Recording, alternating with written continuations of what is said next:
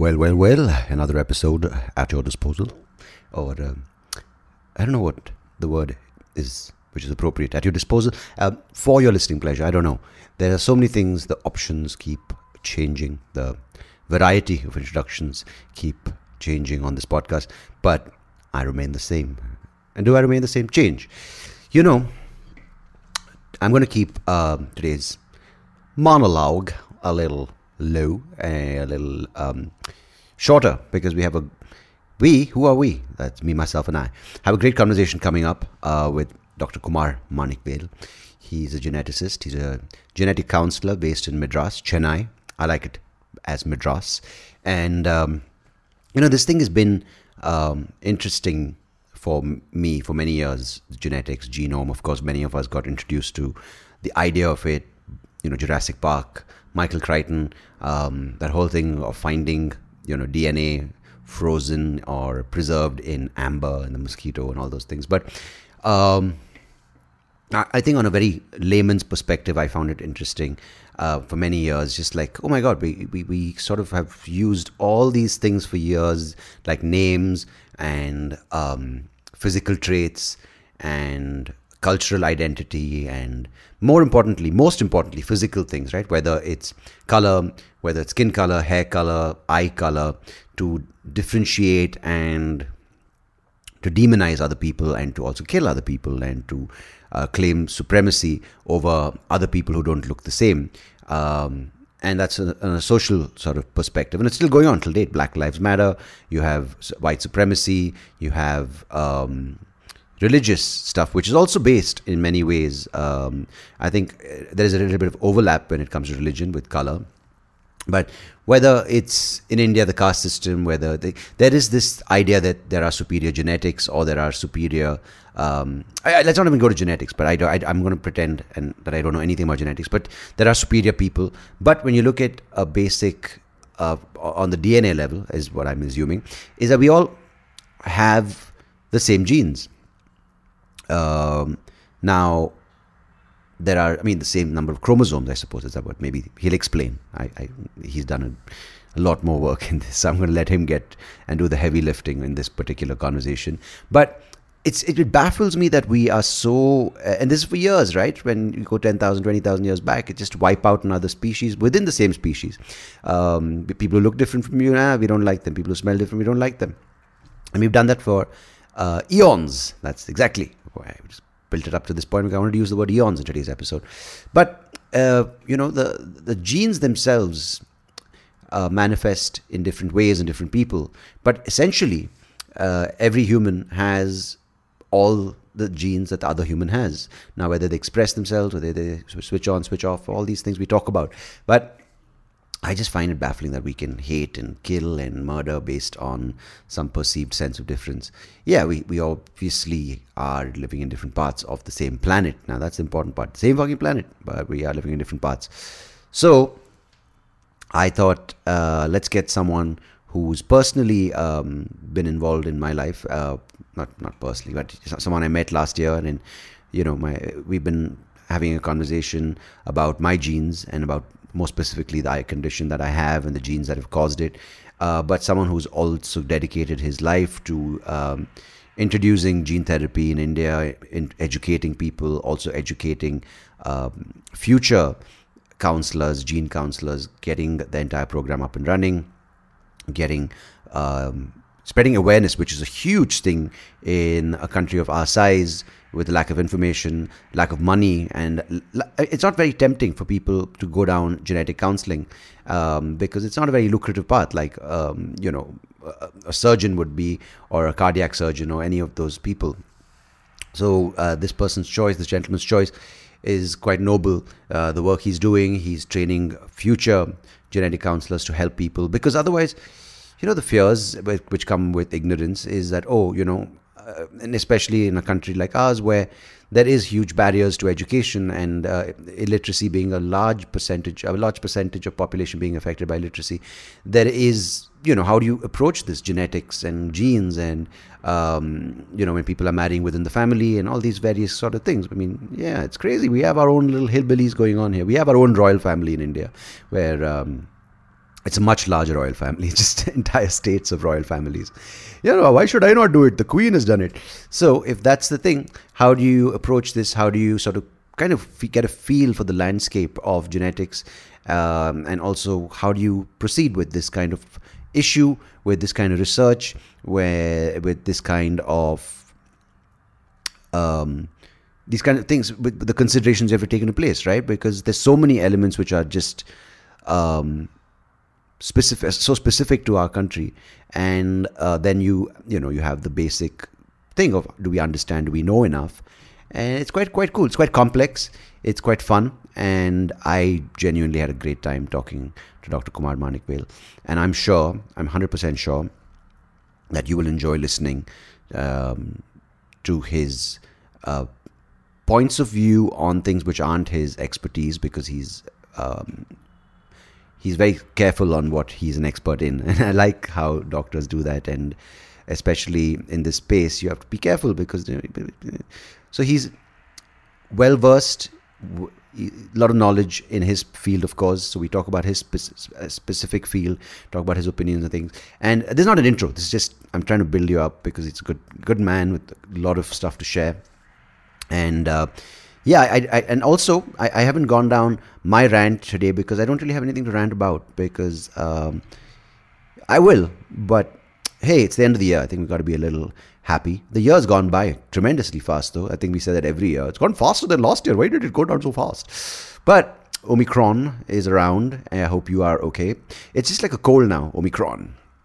It sounds like a transformer that has come and moved into your home. Omicron. What does Omicron do? Omicron bipedal translator But um, the world, of course, is still as mad as ever. I think uh, Vladimir Putin is threatening with everybody. I will go to Ukraine and I will take all the cranes from Ukraine. That way it'll only be you. No heavy lifting will be done in the country of you because I, uh, Vladimir Putin, have taken all the cranes. that was my evil plan for the Battle of Crimea. I have taken all the cranes from Ukraine. Who would have thought that that was my foreign policy? Hey, Joe Biden, you thought that was funny? Huh? I took the crane from Ukraine. Now it's you.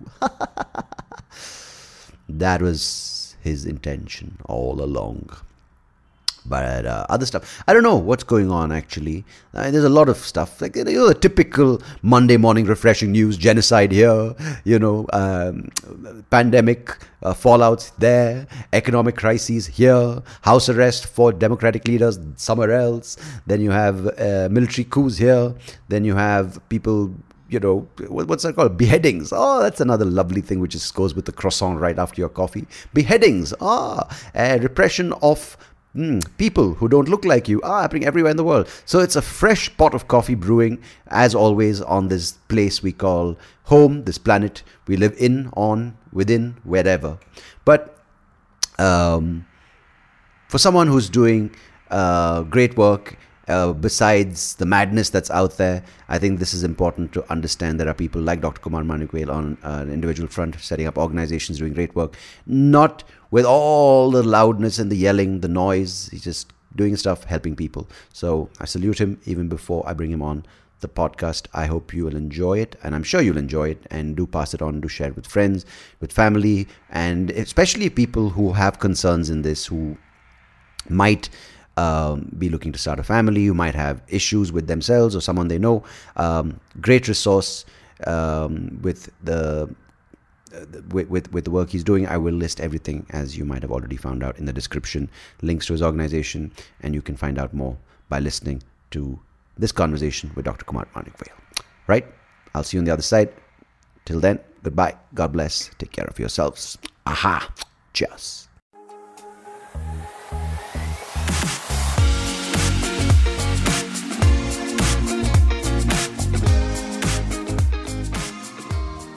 Dr. Kumaramanickavel, welcome to the Soapy Rao Show. Thank you so much for taking the time and joining me today. Thank you, um, Sandeep, and I thank the uh, Soapy Rao Show for inviting me today. It's a pleasure and honor to be here. Thank you. It's, it's been fantastic. It's been less than a year since we first connected uh, through a couple of common friends slash doctors, and uh, of course, right now you're sitting out of Madras, Chennai, and you are. Um, helping a lot of people through the work you do. We'll get to that, which is a very exciting work, important work. But um, I want to ask you just off the bat, it's been, you know, I don't want to go too much into the pandemic and the lockdown, but as someone who's in this space of new science, new development, uh, with the genetics, especially with genetics with um, gene disorders to, to do with the eye. Uh, and it's a new field in India, especially. You can talk about that at some point later in the episode. But um, how have the past few months, 20 odd months, affected um, the progress of this kind of science and research? And has it uh, brought things to a abrupt halt, or have things slowed down, or has it been a time for people to actually say, you know what, I don't have other commitments, so I can focus more on research? Um, well, there are many things, uh, many facets of this uh, issue, um, mm-hmm. particularly the pandemic and the genetics, uh, particularly um, interacting with subjects who have um, a child or they themselves are affected with a genetic disorder. And another aspect is about research. Okay, mm-hmm. all, all put together. Um, the pandemic has um, affected as well as helped um, in particularly interacting with uh, families who have some kind of genetic disorder. Mm-hmm. Uh, for example, now we can connect online. Okay. Yeah. Uh, so my reach has now gone beyond um, uh, all borders. Okay. Yeah. Yeah. So we see patients from Africa, uh, different parts of India, and so on and so forth. So uh, it's sort of a blessing in disguise, one way, if you see. You know. Yeah. The reason I'm pointing this out is almost about um, if you take some of the very early uh, affecting genetic disorders, uh, not much treatment is available. Mm-hmm. So, therefore, um, subjects coming from a long distance, um, then coming to know that there isn't any treatment um, makes them a bit disappointed. So, yeah. therefore, connecting online and then uh, telling them about all that is going on and how they can um, do certain investigations. You don't need to come here.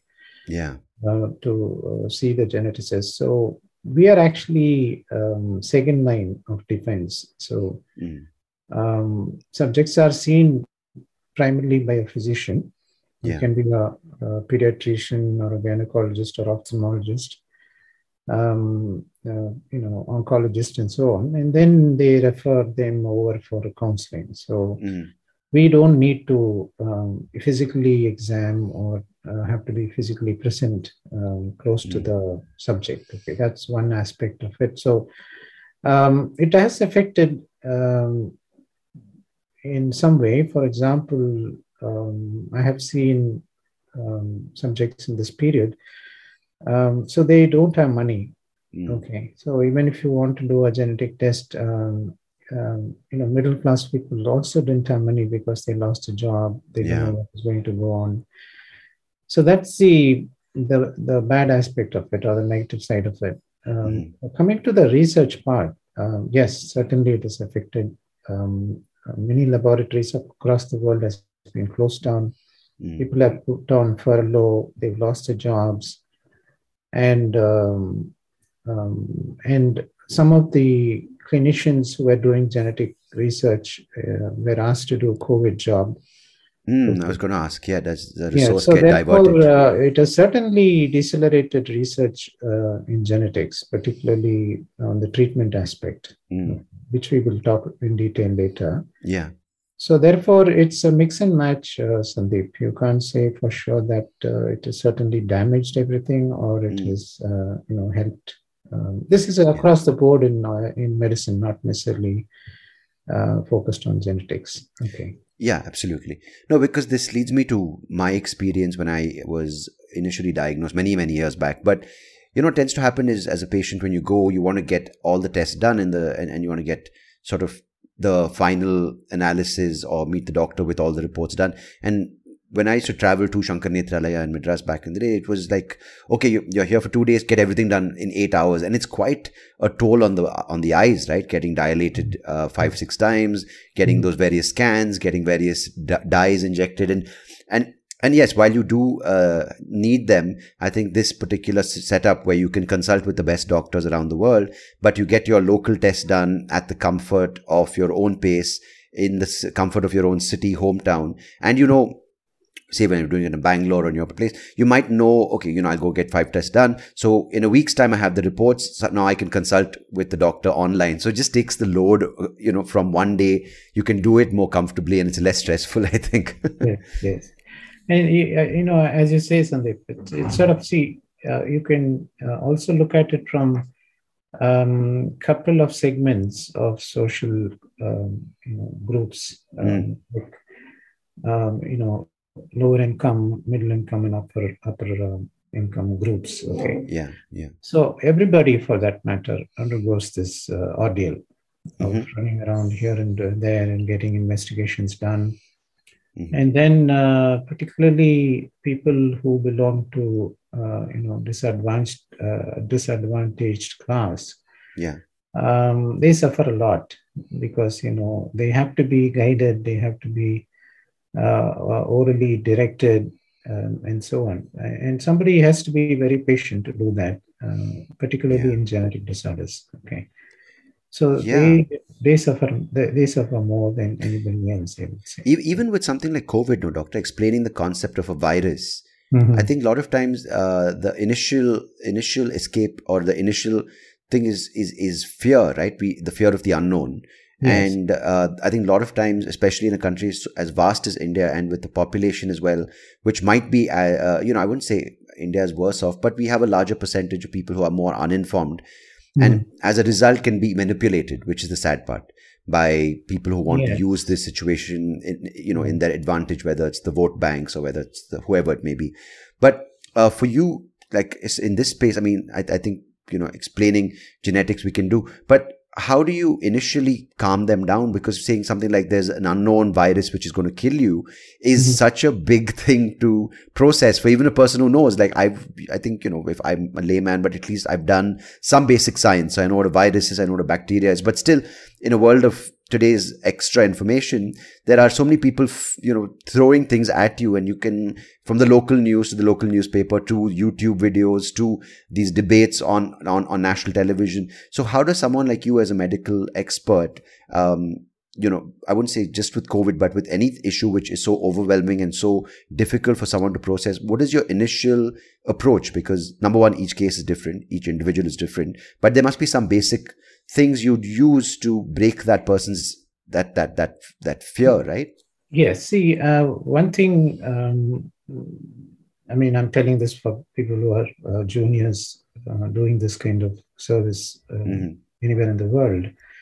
See if you don't know the language of the um, subject mm-hmm. that's the fault of the counselor. Yeah. Okay, okay. Um, many people don't take it that way right Mm. And in counseling, um, communication is very important. Yeah. So the body language and the way you talk. And let me tell you, and this is known all over the world, is that um, if you listen to people, okay, you, they will calm down. Yeah. It doesn't matter um, whether they're emotional or they're charged up and so on. All that you need to do is to listen to them. Everybody has their own point to make, right? So you can't be judgmental in, in, in trying to know what exactly the other person wants to say and why they are agitated. Mm. So um, the moment you start to listen, everybody actually calms down. Okay. Um, so that is a very, very important thing. And 90% of the times uh, in genetics, the counselor's job is to listen. Mm. Okay, so the more you listen, you know exactly what their problem is. Okay, of course you can't judge somebody's uh, you know personal side of the problem, you know financial side of the problem, and the medical side of the problem uh, by just sitting with them for one hour. Okay, yeah, yeah. so therefore uh, we have to know our limitations in the first place. Um, but nevertheless, uh, it doesn't matter what is their uh, education, what is their uh, social economic status. A good counselor should be able to cater uh, to the level of somebody who's illiterate, okay, uneducated, to somebody who's a PhD. Mm. Okay. We have to modulate and we have to give examples and uh, we have to tell the simile so that they are able to understand it uh, from their own perspective. Okay. Right. And it's not difficult, Sandeep. Uh, having done this job for last 30 years in my career, mm. uh, it's not very difficult. You can always think and then find uh, you know something that they can relate to and yeah. understand. Yeah. Do, do you find the the ones who are a little um, overeducated the prob- prob- problematic ones the ones who are like i know doctor i know this you know i and they come with all the the google data and they throw that at you and you're like no no wait a second because um, you know when when uh, nivi and i we came at we, we spoke and i i don't claim to know uh, much about genetics but because of living with this condition for the past 30 years. By default hearing what the doctors have told me or uh, by talking to other people like you know you just hear these terms stargardt's disease you hear about cone rod dystrophy you hear about these various um, you know uh, the deterioration you hear about words like gene therapy you hear about, about you know words like stem cell. So it, just mine is just by experience that mm. I sort of know a little bit, and I think uh, it's good to know about your own condition, right? Otherwise, you might you might not uh, you don't surprises down the line. But yeah. um, so let me just you know address it in its most basic form. We're sitting in 2021, end of 2021. Mm. And where do we stand um, right now as a country, or maybe at, at, at even the world, when it comes to genetic science? But maybe before that, for people who don't know, uh, maybe just a few words and maybe I don't know if it's possible in a simple sort of breakdown, which anyone, if anyone can do to explain to them, I think you can do it best. Is what is our understanding of the human genome as of today? Um, so, what we know about human genome um, has to be understood uh, in different applications that uh, you can use it for. Mm-hmm. If let me give you an example. Okay, now what I can tell you now um, is that let us take uh, something like an encyclopedia. Okay, the mm-hmm. Encyclopedia Britannica uh, with multiple volumes. Okay, right. So a genome is equivalent to that and each of the volume is equivalent to one chromosome, okay, which is uh, um, some of the genetic material that, that, we have in the cell. Right. Inside the nucleus, which governs uh, everything from our, uh, right from our conception till death, what should happen to us, what disease we should get, what color should be uh, our skin, and what should be, uh, how, what's the texture of our hair, the color of our iris, okay, and so on and so forth. It's all determined in it, okay. That's held in the chromosome, basically. That's right. Okay. And the chromosome uh, is something like you have, you know, in another way explaining as multiple buildings, um, mm. like the volumes of uh, encyclopedia, and each of them have uh, uh, is built out of bricks, right? Right. So therefore, these are chromosomes are equivalent to that. Mm-hmm. But then coming back to encyclopedia, so what we know in human genome today very well is that uh, we know that there are only four alphabets. Mm-hmm. Okay. Mm-hmm. And in um, uh, in English language, you have 26 alphabets. Okay. Yeah. When I told this to someone, they said, no, there are 52 alphabets in English because you have capital A, small a. they don't have any relationship, actually. I, I, still wonder why people say there are only 26 alphabets, right? anyway, um, so the mother tongue of nature is very simple, only four letters. It's called A, G, C, and T. And you don't oh. need to know more than that, only four letters. With that four letters, nature can make uh, bacteria, it can make a leaf, it can make a plant, it can make a dog, it can make an elephant, it can make a human too. Sorry, so what, what do those alphabets represent? Do they represent uh, DNA? Do they represent? Um, uh, it is part of a DNA, it's a building block of DNA. Uh, okay. Adenine, guanine, thymine, and cytosine um, is the name of those. Um, oh, so they, they're not just alphabets, they, they actually have names. The A, G, They have names, yes. Okay, A, G, C, T is um, um, the short form of them. Okay. Mm-hmm, mm-hmm. So what we know in human genome as an encyclopedia is we know exactly how many uh, A's are there, how many G's, C's, and D's are there. Okay. Mm. All put together, we have about 3.2 billion letters. And As this, in these same letters in different patterns. Yes, in different combinations. Yes. Combinations. That's the okay. Um, oh, wow. So therefore, okay. yeah, in this encyclopedia, uh, currently we know um, that we have 3.2 billion letters as human beings and we know how they are arranged and how they are put in each of those chromosomes or or uh, volumes and mm. that is something we know very well and to a certain extent very early onset genetic disorders uh, which we call as uh, single gene disorders or mendelian disorders and some of them are mitochondrial disorders or chromosomal disorders we know exactly what they are Right. And we know that what is Down syndrome, and we know that there is an extra chromosome 21. So instead of 23 pairs, uh, we have actually, uh, which is 46 chromosomes as human beings, we have mm-hmm. 47 in Down syndrome. Okay. Oh, there's an extra. Okay. Okay. Yes. And uh, that is one type of disorder, chromosomal. There are only four different genetic type of disorders, actually. It's again as simple as the AGCT. Mm-hmm. So you have uh, chromosomal disorders, and a classical example is Down syndrome mm-hmm. where a whole chromosome is in addition. Okay, it makes okay. it 47 chromosomes instead of normal 46. And then you have uh, Mendelian or single gene disorders like retinitis pigmentosa, hemophilia, sickle cell disease, and so on, which is okay. one or couple of DNA letters which are uh, defective. Mm-hmm. Um, and causes those kind of uh, problems um, similar to chromosomes they are early in onset and so is mm-hmm. mitochondrial mm-hmm. disorders that's similar to what I have as well, right? A single gene disorder. You have the single gene. Right. That's right. correct. Okay. Now, as far as these three components are concerned, chromosome, single gene, and uh, uh, mitochondrial, we know quite a lot of it in relation to our human genome. Okay.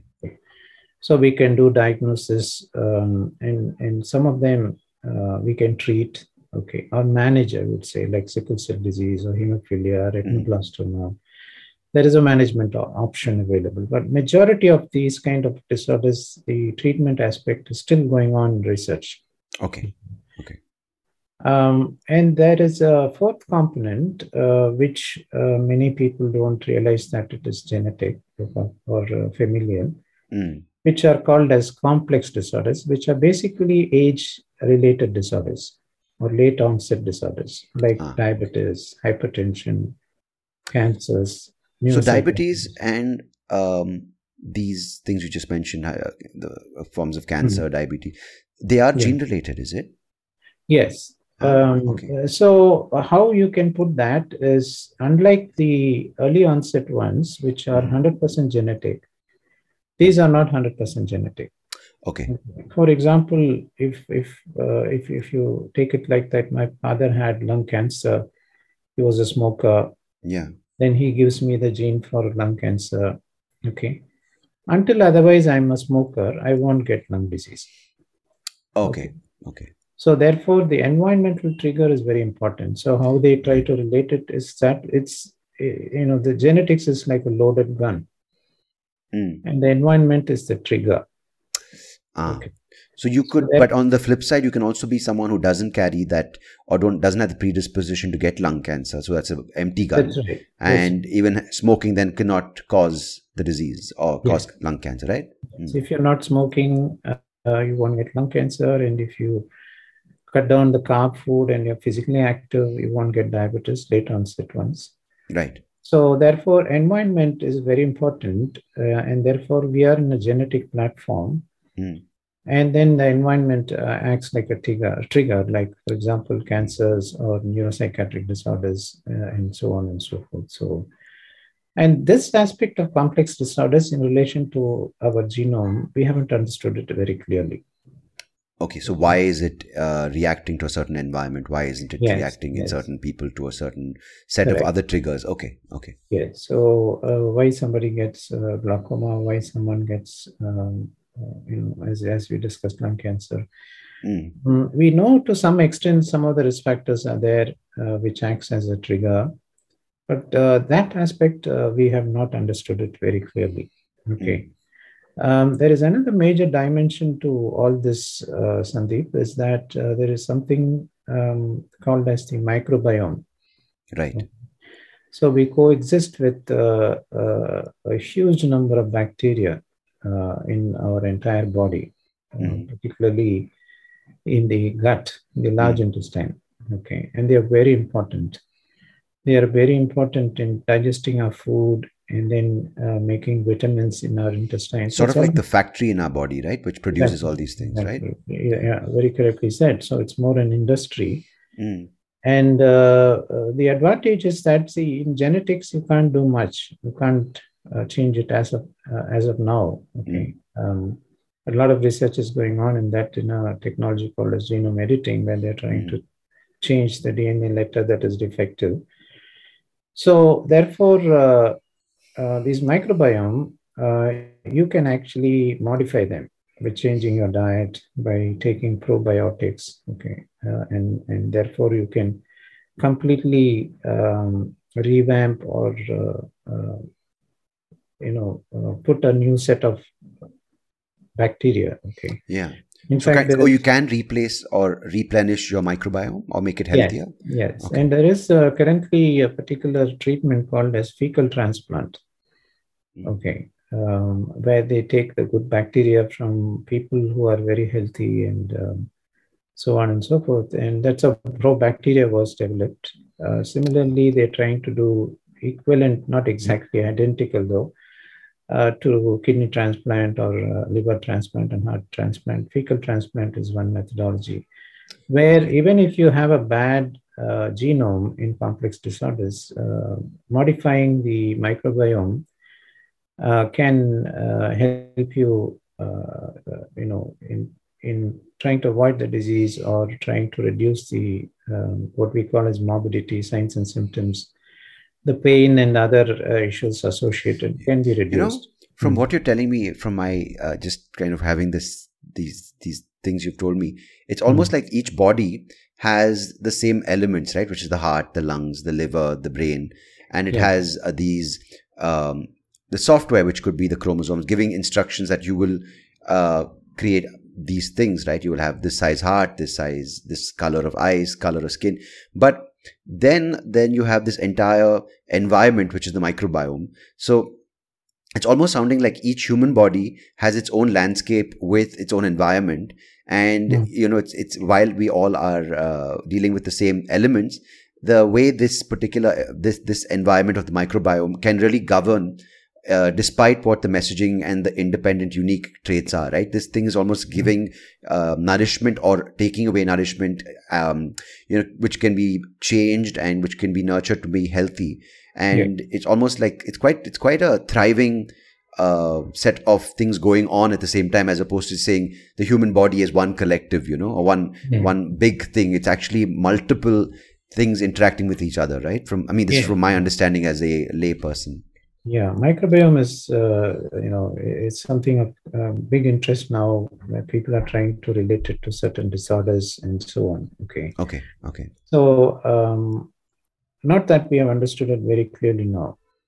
Microbiome is just there for last two decades, Mm. and um, we have to know more about it and how we coexist and cooperate. Uh, how our each cell in our body cooperates with the microbes that are existing. And Oh, so doctor can i just interrupt for a second i just want to ask Okay. so does this microbiome like genes get passed Hmm. on from parent to child uh, or does the microbiome um, create itself within each individual irrespective of um, genes or lineage or uh, so what i meant is is it uh, are you born with it or do you develop it in your environment Um, I'm not an expert to answer that, but I can make some guesses though. Okay, Um, okay. As we are born um, by normal delivery, uh, we do pick a lot of bacteria um, in the delivery tract uh, of the mother.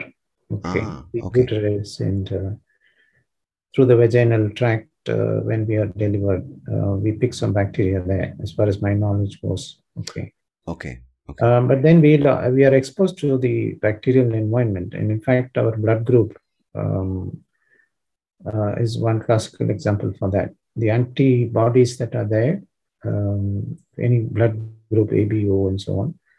Uh, they don't appear until otherwise uh, the child is born and then it starts to get fed by the mother.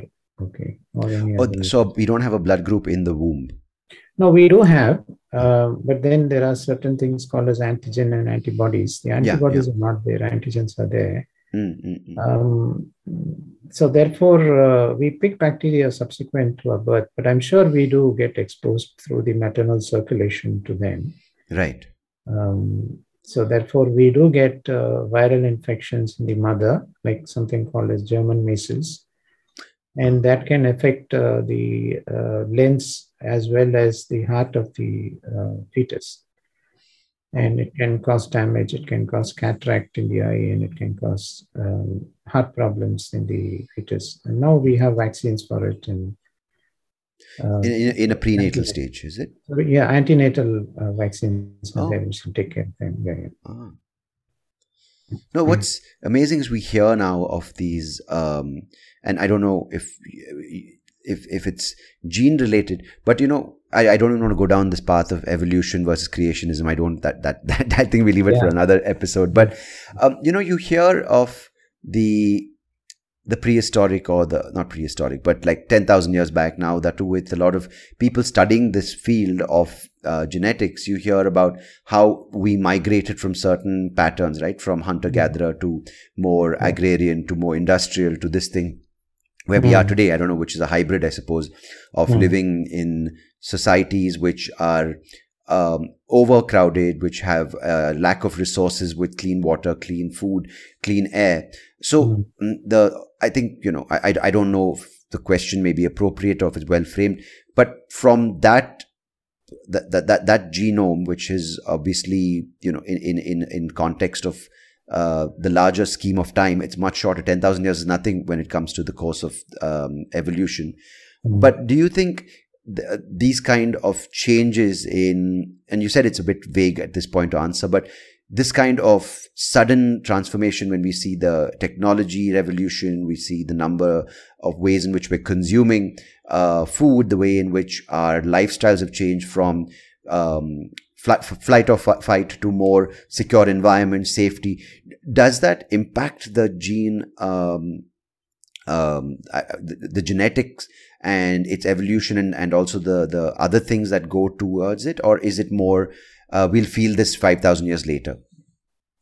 Yeah, that's a good question. Actually, it's it's a very evolutionary philosophical question mm. because um, the entire um, nature um, the law of nature is survival of the fittest. Okay. Right.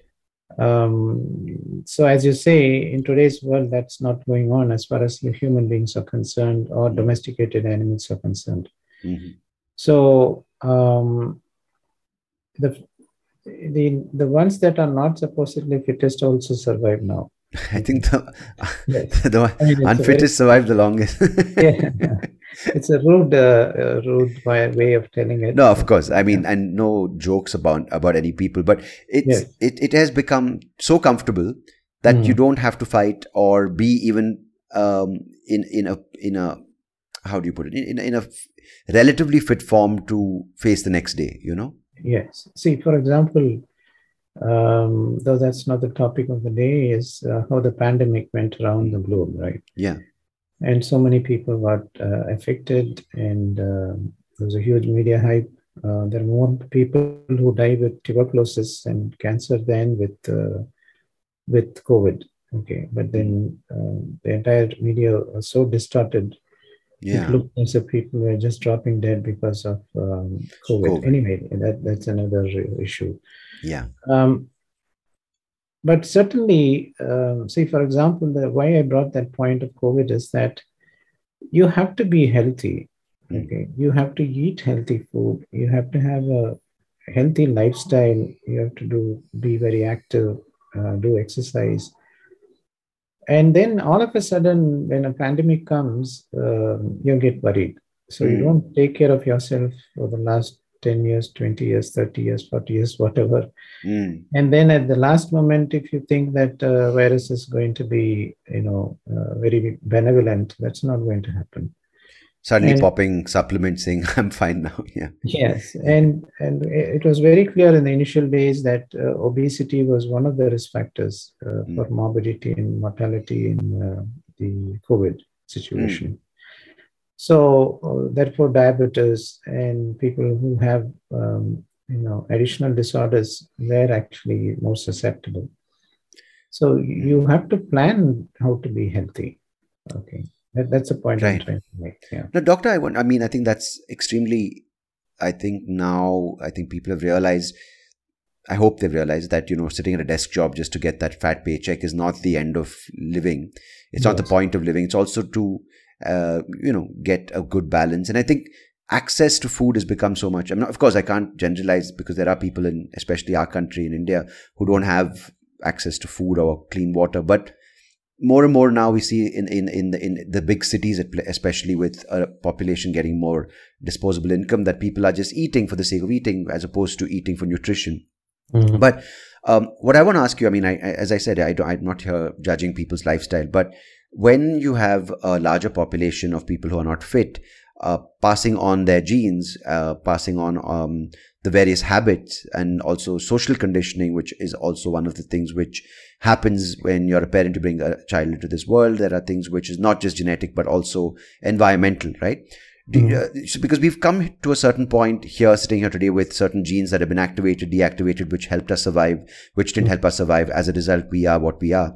But with the way it's going forward, do you see the genome itself changing with, I wouldn't say unfit people living, but with people who uh, earlier wouldn't survive because of nature, uh, given now given a chance because of advancement in medicine and science and technology, um, get, get, you know, through various uh, options of conceiving whether whether they have you know different treatments or whether they have surrogacy whether they adopt whatever it may be um, gi- giving the next generation uh, passing on whatever they are passing on It- d- how what will that manifest as? I don't know if it's a question or whether it's just something i want to know about um, since we've arrived here what is the likelihood? Uh, yeah, the likelihood of these things happening with this environment, like with gene editing and all these things, um, what what happens to the genome? Um, the genome is a very stable one. Um, Okay, You know, the DNA is extremely stable. It survived for almost 3.5 billion years. Okay. Mm, okay, Uh, right from very early bacteria, anaerobic bacteria till today. mm, And uh, human genome is very stable.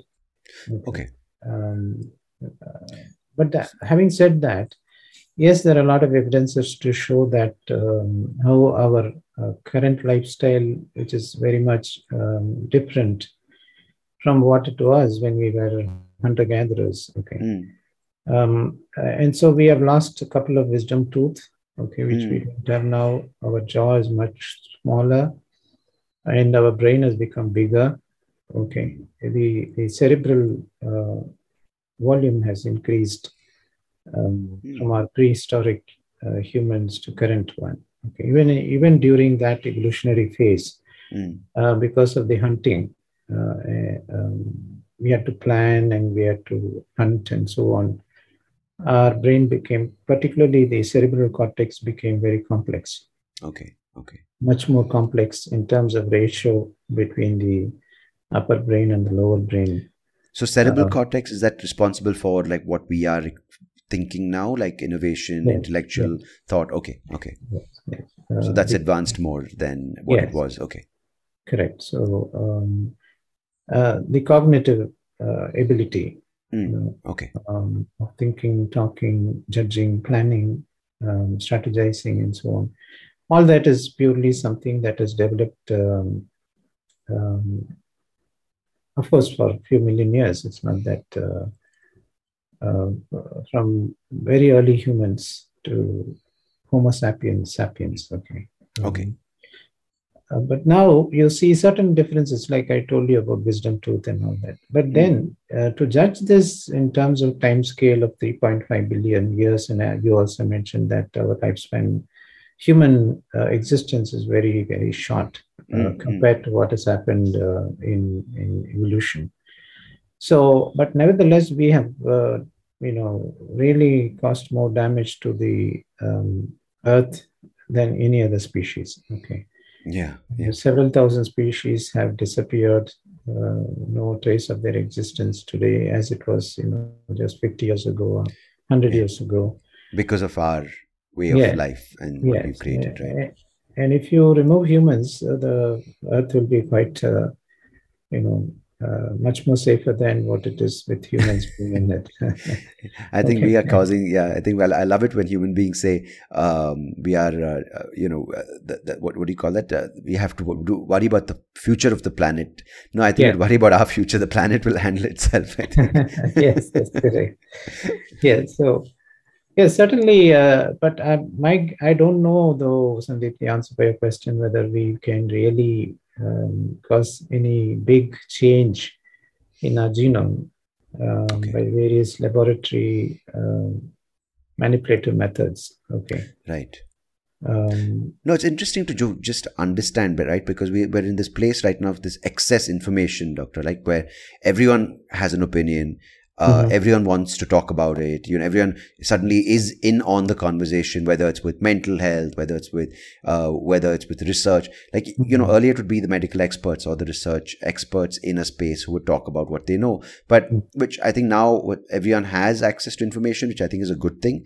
But Yeah. as a result, what happens is people end up becoming, you know, self-taught experts, which yeah. is not always the case because information also can have a bias, right? That you do read things that suit your agenda. Yeah. Yeah. But Yes. with um, no, with with this particular thing right now, with with um, with the way we we are looking at um, you know with, with with the things happening in today's day and age, with people wanting to change their body, people wanting to um, you know go into a certain kind of hybrid state. hmm I mean, do, where, where, like, I, I don't know, I don't know if ethics is the question I want to raise at this point, but uh, the way we are, we are playing around with uh, genetics and the genes, um, do we ha- do we know enough? Because we seem to a lot of times do things prematurely, and as a result, create a lot of environmental damage. I don't know. I don't want to speculate about the coronavirus, but things like that, laboratory based things where we suddenly are like, "Whoops, we didn't realize that's going to happen," right? Yeah. Do, are we dabbling a bit too much at this point? Um, see, uh, always um, there are different uh, uh, you know, schools of thought. Yeah. Um, and um, so um, I don't know, uh, you know, whether I'm right. But see, if, you take, for example, uh, I'm unable to read newspaper, then you give me spectacles. Okay? Mhm, mhm. Nature didn't uh, want me to read Yeah. then be correct. And Okay. similar to various other disorders, right? Mhm. So we have intervened uh, into nature uh, for a very long time. I'm glad about that that- because I wouldn't be here otherwise, right? I would. Yes. I, I'm not nature's favorite at at, at a So- gene level. Yeah. Yeah. So therefore, um, uh, trying to point a finger only at the genome modification, no, not modification. Sorry to use that term. Um, but like for example, in, ag- in agriculture, Mm, Okay, they manipulate uh, the genome uh, to get. Uh, they are genetically modified organisms, right? GMOs. mm, mm, mm, mm, mm, mm. So it has it it it will improve the um, the yield in a harvest. Okay, uh, and in a world where people starve to death, okay, um, it's a solution. Okay. Um, so again, this is a debatable issue, and I, and I don't want to get into it, though it's a Yeah. bit of a genetics that we are talking about. No, I don't. Yeah, I don't want to uh, get you down a path which is, you know, uh, wh- wh- which is, which causes controversy because you know even now with, with as you said, doctor, like with genetically modified, there's so many things. Right, people are like GMO products are horrible, so organic versus GMO. Then Yeah. you know, with everything, there's polarizing, um, you know, conversations. But you know, I, the reason I brought it up is, uh, you know, I'll take the hit for asking, you know, controversial questions. Don't worry about that. Okay. But you know, when it, you know, when it comes to, you know, people right now doing things like pumping their body with various chemicals, saying, you know, I read this book saying that longevity, I have to go into a sub-zero pool, and Mhm. e- every day the information changes, right? That this diet is going to make me live longer. This diet is going to prevent me from getting cancer. So, someone right now just listening Mhm. um, and I don't want you know I, I don't want to put you on the spot, but when, when you are uh, an expert in genetics, right? And you Mm. hear all these things, but everyone's just shouting and no one's listening, which is, I think, the biggest Yeah. problem in today's day and age Yeah. with social media. Correct. Is one day a person's like, you know, I'm going to do the, um, I'm going to do a paleo diet with, um, with this kind of six hour, you know, plyometric workout. And Mhm. I, I'm talking more on a lifestyle thing, right? Because you did mention exercise is important. What you put into your body is important. What, Hmm. um, your, your lifestyle, whether it's sedentary, all those things make a difference. But now every second, third day, people change that up because going one study showed this, one Google um, scholarly report showed this. So, what would you say to someone who's so confused at the same time who wants to be a part of it? Like, are there any basic tips saying, "Hey, take a step back, relax," kind of things, which just to get people out of that frenzy, that frantic way of thinking? See, um, I have read and seen, um, you know, many videos and documentaries on this. Mhm. So the way an average man eats in an urban city in any part of the world is equivalent to what kings and queens used to eat just about two centuries ago. Wow, Okay. My- wow, that's So, um, you know, most of the food that we have an access to was something that a common man never uh, was able to reach. Okay. yeah, So we are living in a very good um, environment. I mean, not for the, all the fortunates, I'm saying, you know, there's so many people who are unfortunate. yeah, yeah. And since you raised about diet, um, there are two aspects of it. I read a Time magazine cover page article several years ago, which covered about various diets and exercise and so on. Okay. Mm, mm. Atkins diet and this diet. Yeah, yeah. People have followed that for 40 years. And uh, what has happened in the US was uh, uh, controversial because um, even though the gyms increased and the you know, all types of uh, food uh, regimens came into existence, but obesity kept rising. Mm. Okay, I mean they they, they show so many reasons uh, for that, but the point is that if you take a balanced diet in moderate quantity, that's the best thing, and that's what that uh, Time magazine um, was recommending. All right. Mm. So many of these diets, uh, which are very uh, lopsided, okay, it might be protein uh, focused or uh, you know carb lenient, Mm. or it could be uh, you know keto diet like fat uh, uh, focused and so on. And we don't know uh, how long this is going to. I mean, including vegan diets. Okay, Mhm, mhm. we have to watch for uh, one generation to know this, uh, whether Mm. they are good or bad. And Yeah. uh, secondly, um, if you, I mean, you have to have balance, right? Yeah. Um, being imbalanced always can cause problems. I mean, that's my view, personal view. I might be wrong in that. Being, did you say, sorry, you said being imbalanced, Yes. So out of balance, right? you have to be in balance, Yeah. uh, whether it is diet or your life, you know, the way you, as you said, people uh, scream around but don't listen. yeah, yeah. So you have to be balanced, actually. So you have to be looking at both sides of a coin, right? Mm. Before you know that uh, um, how to make uh, your own view about it. Okay, Mm. nothing wrong to have your own view. Yeah. but you have to agree to disagree. So I think also each to- body type is so different, right? As you mentioned in the beginning, Yes. each person has their own trigger, their own microbiome, their own Yes, genes that yes, they come exactly. into this So- world with. Yes. Yesterday, I forgot that person's name. I was listening to a YouTube, uh, sorry, YouTube TED uh, video. Okay. So this is a person who's, who's in one of the top universities in the US and doing um, extremely good uh, scientific research. Mhm. And what he was trying to say is that uh, um, we think that ice cream will increase our blood sugar, Right. but he has seen certain individuals that doesn't happen. Yeah, yeah, yeah, yeah. Okay. Okay. In some of them, uh, rice increases their blood sugar. Mm. Uh, in many of them, but some of them, uh, it wasn't sort of going very high. Yeah. Okay, so there are individual variations which are primarily genetic, Yeah. and therefore, what exactly you need has to be tailored to your uh, makeup, Yeah. okay, or genetic. So that was the message he gave. Yeah. So it has to be personalized. The diet has to be personalized. Okay. And therefore, trying to give uh, sort of a one fits all um, yeah. Yeah. kind of uh, regimen um, may work or may not work. Okay. No, especially with workouts and with the nutrition and these these these supplements. I think it's it's quite kind of scary because it's earlier. If you have to say go into that level of mass building for your Mhm. body, I think it was a very dead. It is a very dedicated choice you would make, and you would commit to that. But now anyone who is saying, uh, "I want to put on forty pounds or thirty kilos of mass," can do it because they have access to those supplements, but not enough information. You know, Right, right.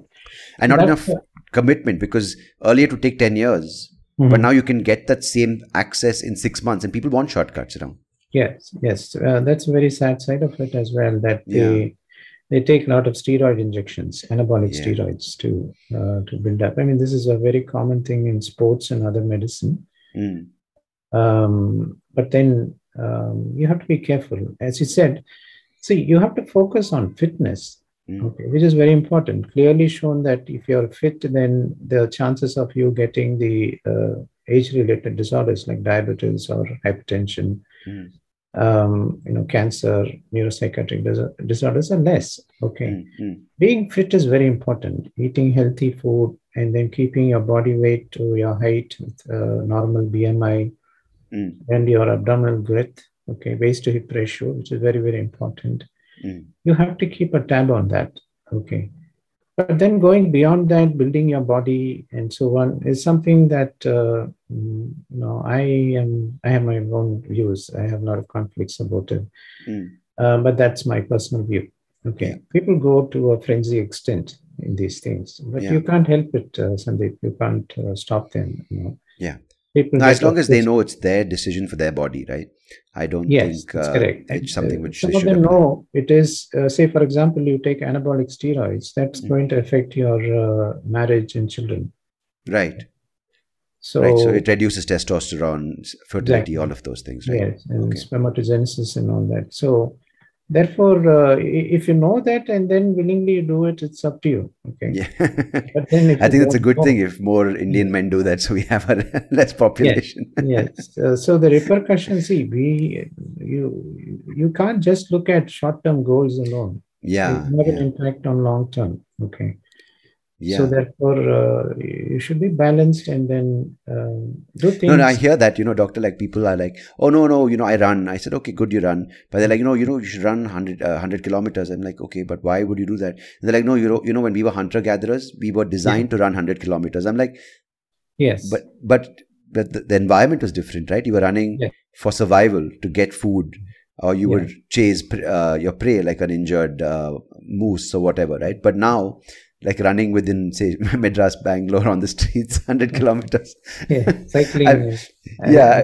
Cycling too. Yeah. and also now yeah cycling is another thing and and also the thing is then people didn't live till 80 90 they lived till 40 and they could have Yeah, been eaten by a tiger the next was- day Yes, 30 was the prehistoric man's lifetime.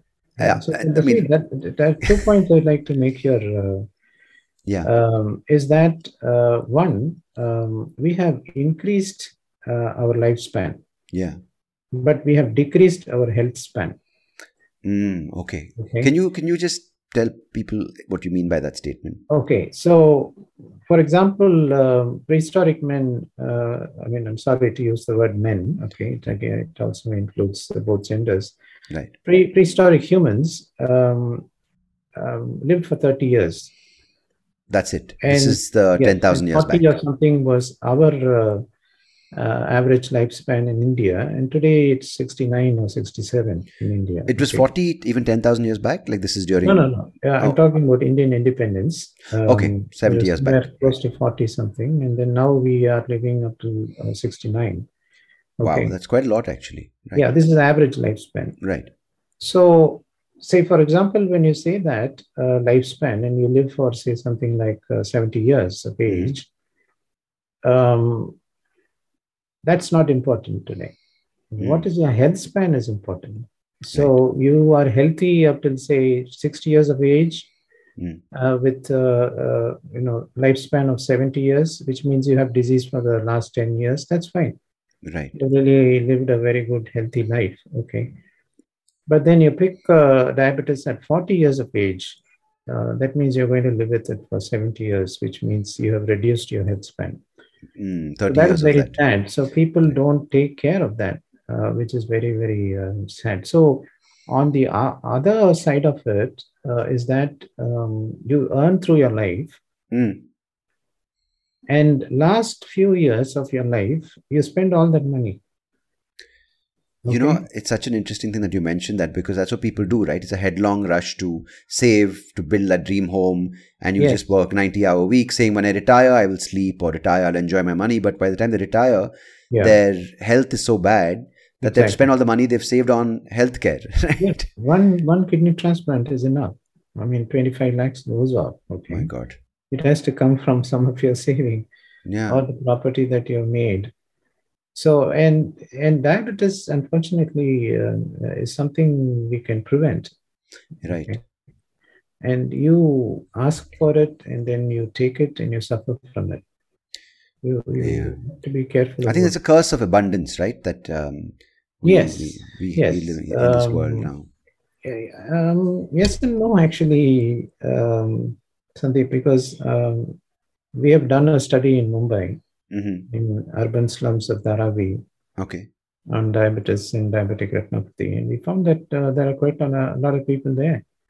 So it doesn't matter uh, whether it's abundance or not.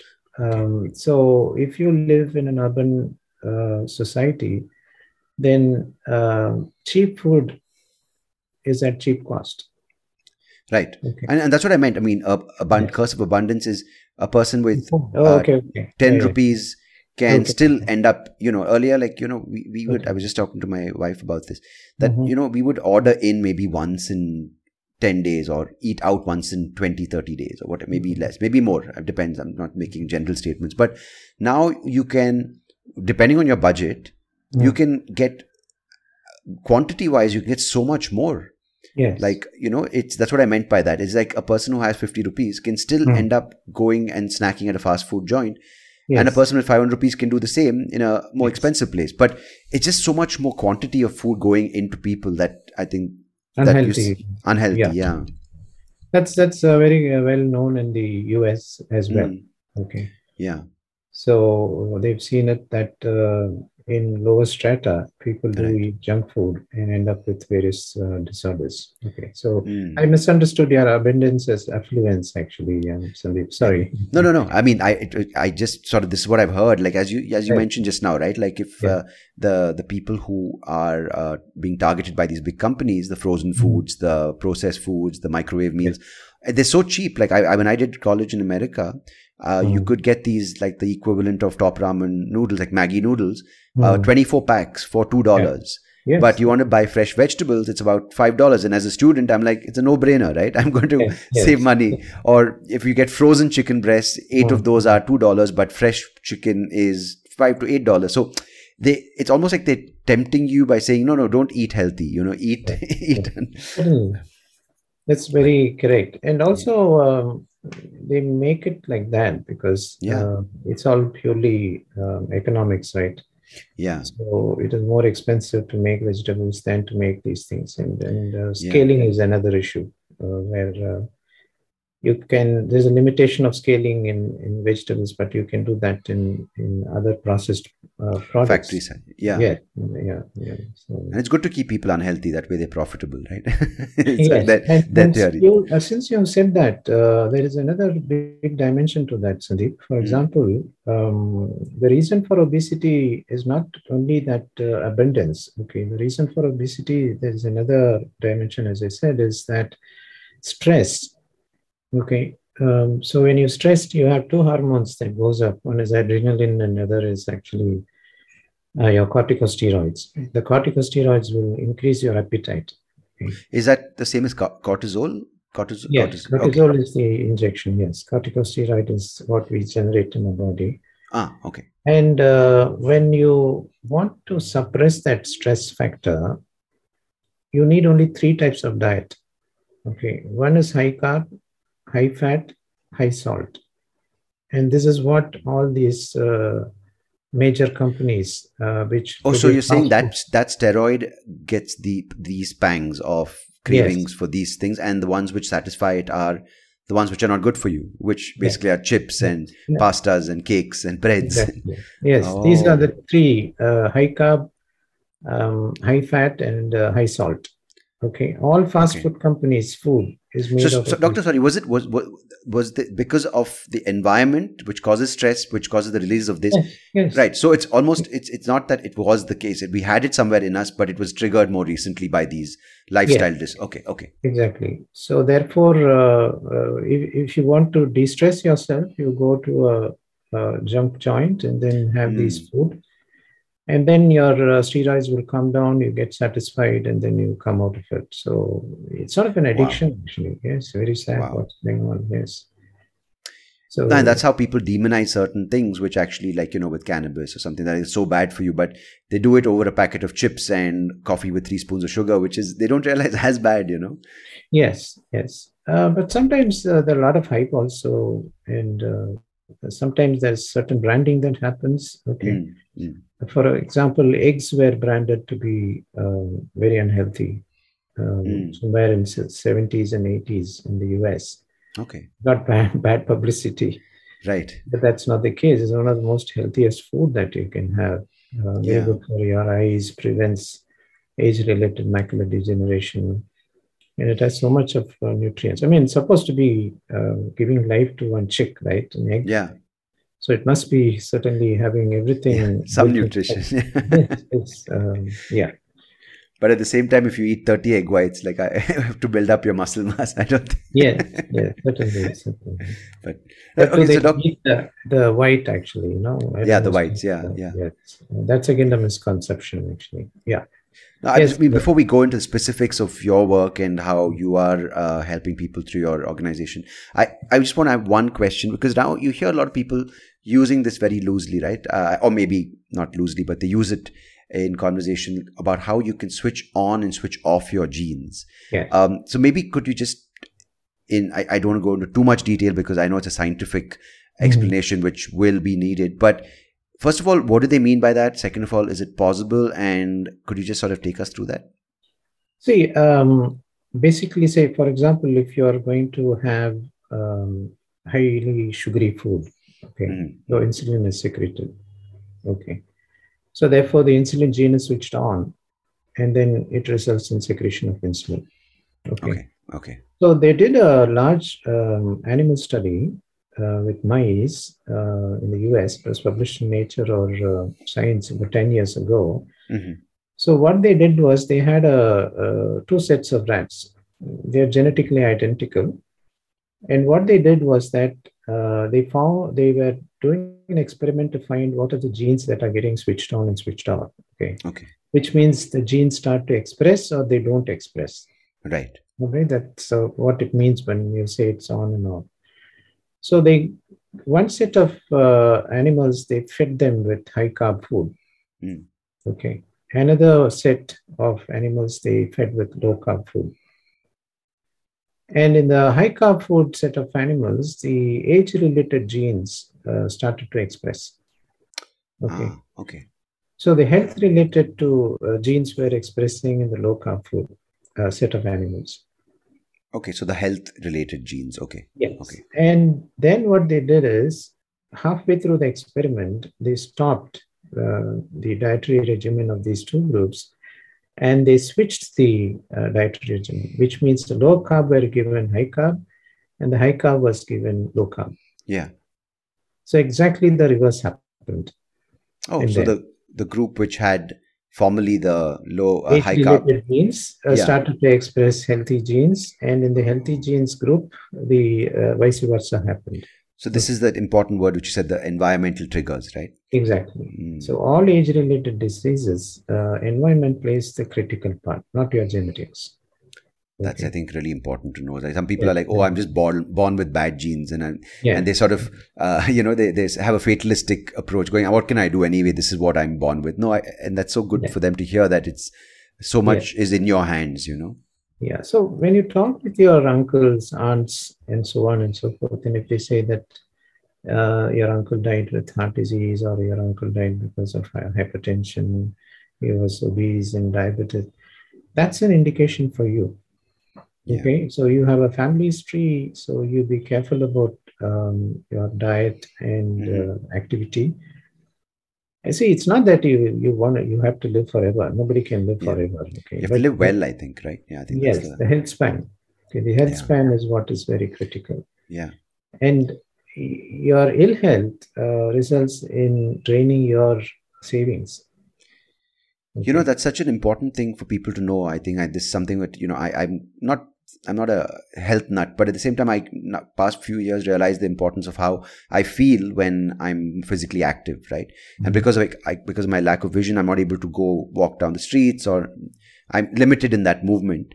But I've Mhm. noticed, you know, like, uh, and I do blood work every year to find out my things. But uh, like with certain things, like for instance, lipid profile, the triglycerides, I, you know, are high for me, and how much ever exercise, they're not dropping. So my doctor said it's because it is in your family. So now you can refuse to take medicines and work out extra, but it's not going to go down because you're predisposed to have this certain thing. Mhm. But if from now, if you monitor it, you Mhm. it's not like anything's going to happen tomorrow or day after. But in the long term, Mm. by you're using statins or whatever the medication he gives me, you are able to live a better life. You can't undo your gene, but you can use that as information to live a better, healthier life, right? Yes, and also you have to start early, the Sandeep. That's very Mm. important. Okay, Right. if you know these things uh, when you're sort of in a, uh, crossing your adolescent age and getting into an adulthood, Mm. and you know it, then you should start by then, which Yeah. around you know 25 uh, years of age, and that's a good starting point, I would say. Oh, Where you're fairly matured, you're knowledgeable, you can easily uh, get that information. And I'm a little negative person in terms of drugs and so on. Uh, It Yeah. doesn't prescribed or whatever. Yeah. So there are many ways. Our human body is a system, Sandeep. And if your triglycerides are high, then you find out what is the diet that will reduce it. yeah. And it, it's all there in the net. You don't need to be. Um, see, you have to be your own doctor first. Yeah. And- So it can be controlled. Um, I mean, initially Yes, use I it to. guess actually, I don't know though. I'm making a guess um, Right. because you uh, take a bit of a fatty food or whatever it is. There are certain genes in the body, particularly cholesterol. Um, if you reduce your cholesterol uh, diet, body will produce it. ah, okay. Body has the mechanism. Okay. Right. Certainly, your uh, you know physical activity like uh, you know jogging for uh, whatever time in a day will reduce them. Okay. Mm. So uh, there are certain receptors uh, which are gene related, uh, LDL and HDL receptors. okay, Yeah. Yeah. in liver cells. LD, uh, HDL receptors. Uh, HDL per se is a good boy. Okay. Yeah. Yeah. Yeah. is a bad boy. Okay. yeah. So if you smoke, your LDL will go up. If you drink alcohol, your LDL will go up. And Right. uh, if you exercise, LDL will come down, and your HDL will go up. Okay. So therefore, So it's a constant balance, right? You, yeah, exactly. Yeah. So you have to be your own doctor in the first place. Okay. yeah. Then you go and take consultation from physicians. I'm not saying that uh, you know uh, drugs are bad or you know surgeries and so on. You, you can prevent a lot of these age-related problems. Mm. You can push it uh, towards your later life. Correct. Not at 50 years when you're in the peak of your career Okay. Yeah. Okay. And that can affect you uh, in a big way, all right, uh, career wise, professionally, and financially, and so on. Mhm. Yeah. Doctor, so you you are a genetic counselor now. You're based in Mhm. Madras, and you've done some leading work in this space. Um, And you're focused specifically with the eye in ophthalmology. Um, Mhm. So, can you what, what what took you from in a country like India, and of course you worked and you worked with people, collaborated around with with doctors, specialists around the world. Uh, Mhm. but what led you down this path of genetics um, rather than being a conventional ophthalmologist, which is more established in India, which is sometimes more lucrative, to go Mhm. down this path of in a country like India, which is few years behind. I wouldn't say backward, but few years behind uh, research in some of the other parts. I don't know what the governing um, sort of guidelines are around genetics in India, but what led you down and what uh, what were the things that helped you or made you decide to go into genetics in India at a time like this in, in our present day? Um, I don't know actually the answer for that, Sandeep, but I'm glad I did uh, pick it up. Okay, so okay. When I uh, let me tell you my education because I, I, have nothing to do with ophthalmology in terms of uh, certification and so on. Though I got into ophthalmic and uh, vision research. Okay. Okay. I did my uh, graduation in medicine MBBS from Madras Medical College and then my MD in physiology. Okay. Okay. Why I did physiology is a big story and, and we don't have time for that. Mm-hmm. So, um, genetics interested me the moment I finished MBBS because somebody told me that there's nobody in India who has done this. Okay. Right. Um, but um, having seen it, it's not, genetics will never give you money. Mm. Okay, like mm. ophthalmology, orthopedics, or cardiology, and so on. Yeah. So, and the moment I knew that there's nobody, it interested me, I guess. Okay. Right. And I'm very glad I took it. And uh, many of my MBBS classmates thought uh, something went terribly wrong with me, that I have picked up a field that nobody, uh, uh you know, would dare to even get into it. In my times, uh, it was advanced, genetics was advanced. That's I'm telling you, uh, most of the listeners would not have been born that time. Um, in 1982, I took that decision. Okay, 82, 83. Oh wow! You must okay. not have been born. I no, I was just born. Uh, okay. so um, and um, um, many of my classmates thought uh, I was crazy and uh, I'm sure they would have thought I would fail and all that. Okay, mm. uh, I learn it in the very uh, by burning my fingers mm, mm. professionally. See, but I, I'm glad I took it, and I got the opportunity to go to New Zealand and US and uh, wherever I was elsewhere in the world. Uh, I always wanted to come back to a country mm-hmm. Uh, and train our own people, um, which is one of the most the happiest thing I do is to train my own students and uh, medical graduates and so on, particularly ophthalmologist. And uh, I would have grown maybe vertically if I was uh, elsewhere in the world, um, not returning to the country. But then I have grown very laterally, horizontally. I made more people learn these uh, tools and techniques. Yeah. And uh, currently I have uh, six PhDs with me and many students undergoing genetic counseling training and they want to go abroad to get a master's and so on. I think the, really, all the doctors or the genetic counselors I've met after, I've all been like, yeah, yeah, that we, we, we studied under Dr. Kumar. oh, okay. So okay. I think yeah. you're pretty much the authority on it right now. Um, yeah, that, that, that tells my age, Sandeep. no, I, I know, and doctor, I think I, am going to slip this in here. I think on behalf of people like me yeah. who are, uh, you know, future parents or people who are dealing with genetic disorders. Yeah. Um, you know, 1990s when I got diagnosed by Dr. Badrinath in Chennai. Mm-hmm. I mean, he gave the final thing because till then it was uncertain. So people yeah. like, you know, for me, he's someone who gave hope, saying you're never going to lose your eyesight, but you know, yeah. to give some sense of reassurance. Yes. But a lot of times that doesn't happen from doctors, and I'm not saying all doctors, but sometimes just doctors don't want to take that risk of committing to a certain, um, you know, certain advice or certain reassurance. But you know, Do- Dr. Badrinath's one example, and you are an- another example. Like I think I can name three, four doctors in my life who've given me a sense of reassurance and hope, and I think you've done that to a lot of people. So mm-hmm. I just wanted to, you know, thank you before we go yeah. forward.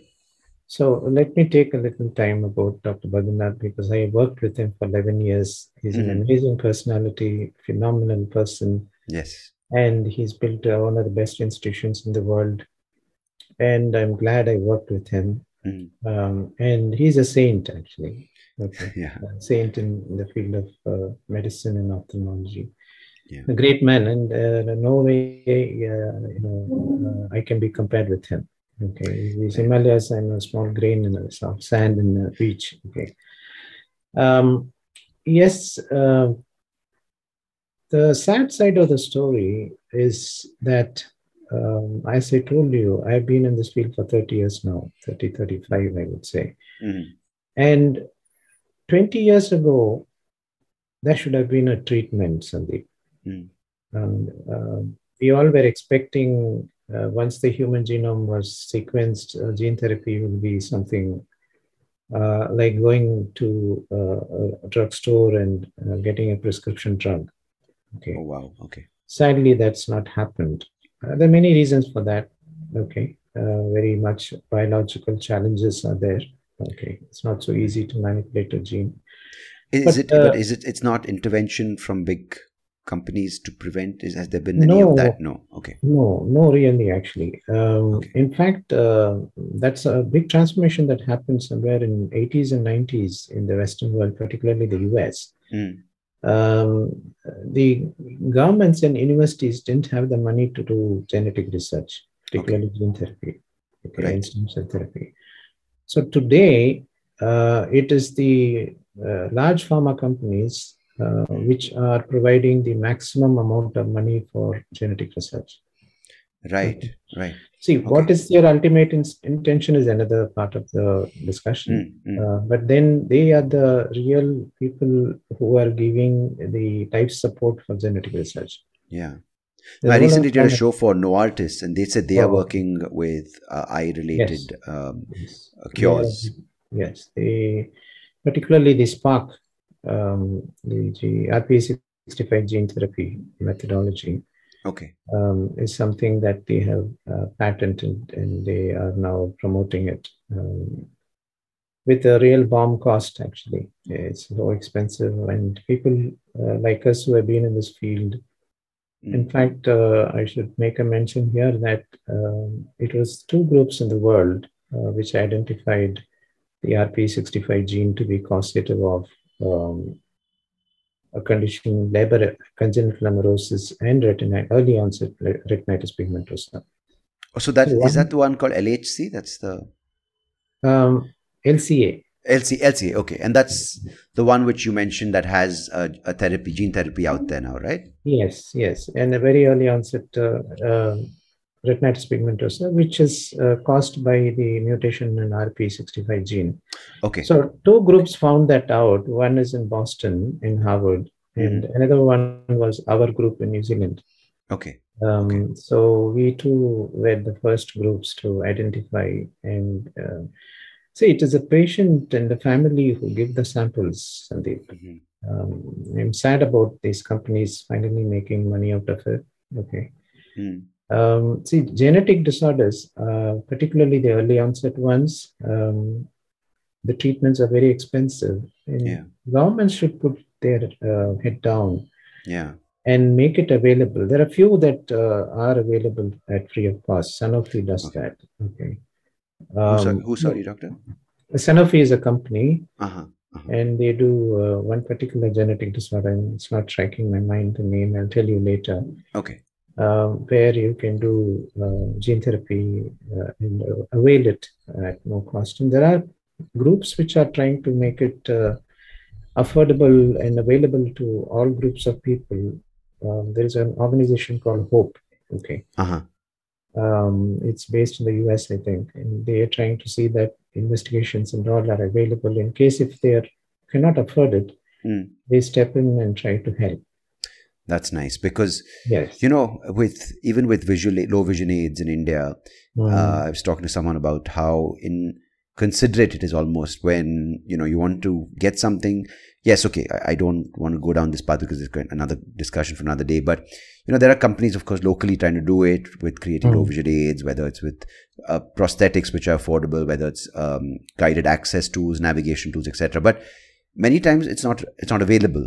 But if Mhm. you want to bring it, Mm. uh, not only does the government not give you a say you know like for instance in the netherlands they'll say 80% is covered by your local um, right. um, whatever the word is whether your local um, medical gov- uh, thing takes it over or maybe whoever the, the thing is. And, and no one here does it in india the government side. But second in okay i understand. Big country we can't do that. But besides that what they don't do is they don't waive off an import duty on it. So like when i get glasses which are low vision glasses i have to pay 80% import duty on something which is already so expensive so Yes. it's it's it's quite uh, disheartening to see that you know Yes, that's a very, very sad part of the story. Uh, yeah Deep see, um, it's not that uh, with uh, particularly, say, as you said, in low vision aid or many things of that sort, okay? Mhm. you can't make a big profit out of it as a government.